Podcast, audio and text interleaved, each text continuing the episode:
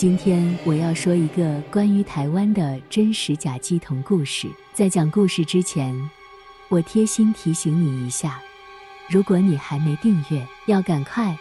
三百九十九的 VIP 会员区，有一位甜美的小萝莉跟你说咸湿肉麻的鬼故事。好了，我现在开始讲故事。故事中的男主角是一位非常向往走神明代言人的年轻人，叫做吕奇。吕是吕洞宾的吕，奇是非常奇怪的奇。这位年轻人住桃园，家境不错，父母健在，父母从善事业，都会做爱心公益，吃斋念佛。但是，爸爸跟吕奇之间有个不好的隔阂存在，就是。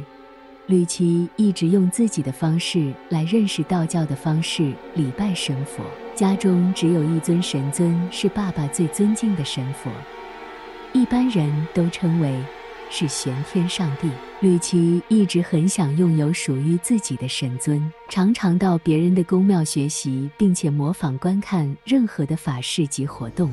初过茅庐的他，是个什么都还不懂的小毛头。到很多宫庙甚至私人坛去交流，认识更多人。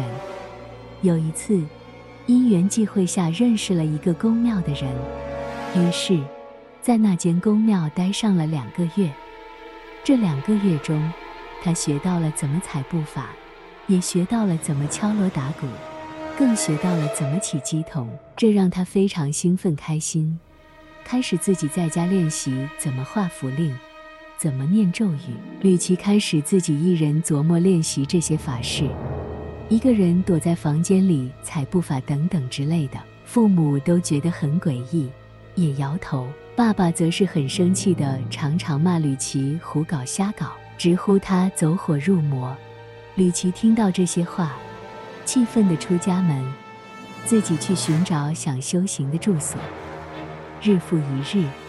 哪里有地方睡就去睡，哪边有庙可以去就去哪间庙。直到有一点，他似乎开始可以通灵，可以看到一些奇怪的影像。让他可以看见的第一位神明是太子爷，自称是九龙太子来找他，要教他功夫，教他一些道法。吕奇听到了非常开心，于是，在九龙太子的教导下。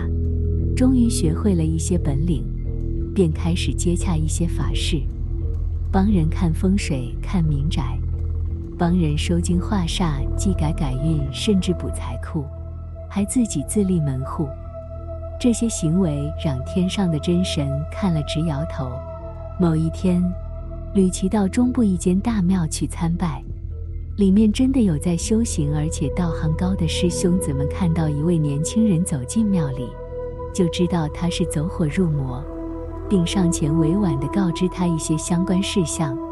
但是吕奇听了很不开心，完全听不进去别人对他的教诲跟指导，认为自己才是对的，于是摆着一副臭脸，别转身离开，连参拜都不愿意烧香了。道行高的师兄子们看了也是直摇头。吕奇觉得被讲一堆不好听的话。他开始跟空气讲话，所谓的空气就是只有他自己能看见的神明。他的九龙太子，据说还是玉皇大帝册封的太子爷。吕奇觉得有太子在就够了，开始四处找认识的人借钱，要雕刻神尊，甚至要自己请九龙太子降驾，在他肉体上亲自开光点眼。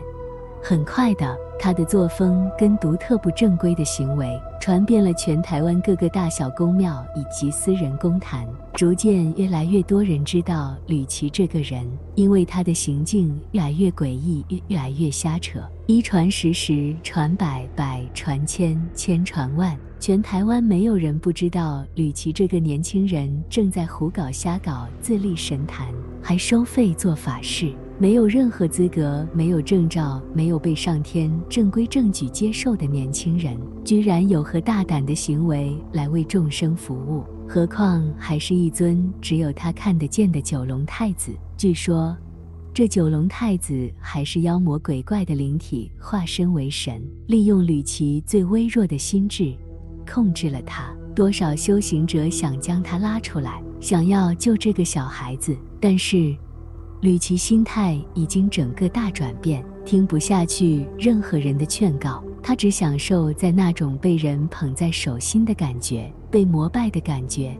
日子越过越久，开始传出一些关于吕奇为众生办的法事情未出现状况。有人传说，被吕奇看过风水的家庭，不是生病就是出车祸，不然就见血。也有人传说，让吕奇到家里瞧神位的家庭，都会生病，甚至事业不顺，常常感冒医治不好。还有人说，吕奇夸张的行为，在没有人扶持他的情况下，还能够起鸡同，一个人走入阵头之中。也有人说，吕奇帮信众的神尊开光加持，是用他自己手上的手电筒光照着开光。更有人说，他心术不正，对任何女孩子都有非分之想。各种传闻逐渐传开来，知道事情的修行者及一些有在修持的师兄子，听到他的事情，都摇头，因为大家都知道他走火入魔太深，已经拔不起来了。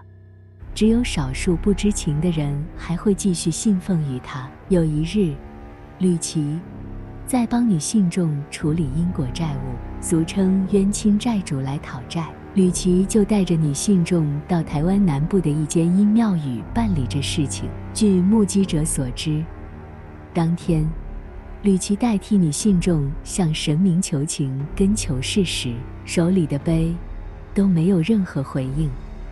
也没有杯，拨了十几次都没有圣杯，在一旁的女信众更是无语，问了吕奇怎么回事。吕奇心知肚明，但还是要假装镇定回应女信众，告知她自己问的问题可能不对，要再请示神明。就这样连续拨杯求事二三十次有了，最后可能神明也懒得回应他，随便给吕奇一个圣杯，就算过关了。吕琦终于看到一次圣杯后，就开始帮女信众办事情了，请自己的九龙太子帮帮忙做主，然后就告知女信众一些事情。吕琦跟女信众说：“你身上有卡很多灵，九龙太子要帮你处理。”九龙太子还说：“你家运有问题，要找时间去你家看看。”等等诸如此类的话术，都是九龙太子告诉吕奇的。就这样，事情办完后，吕奇跟你信众回家去了。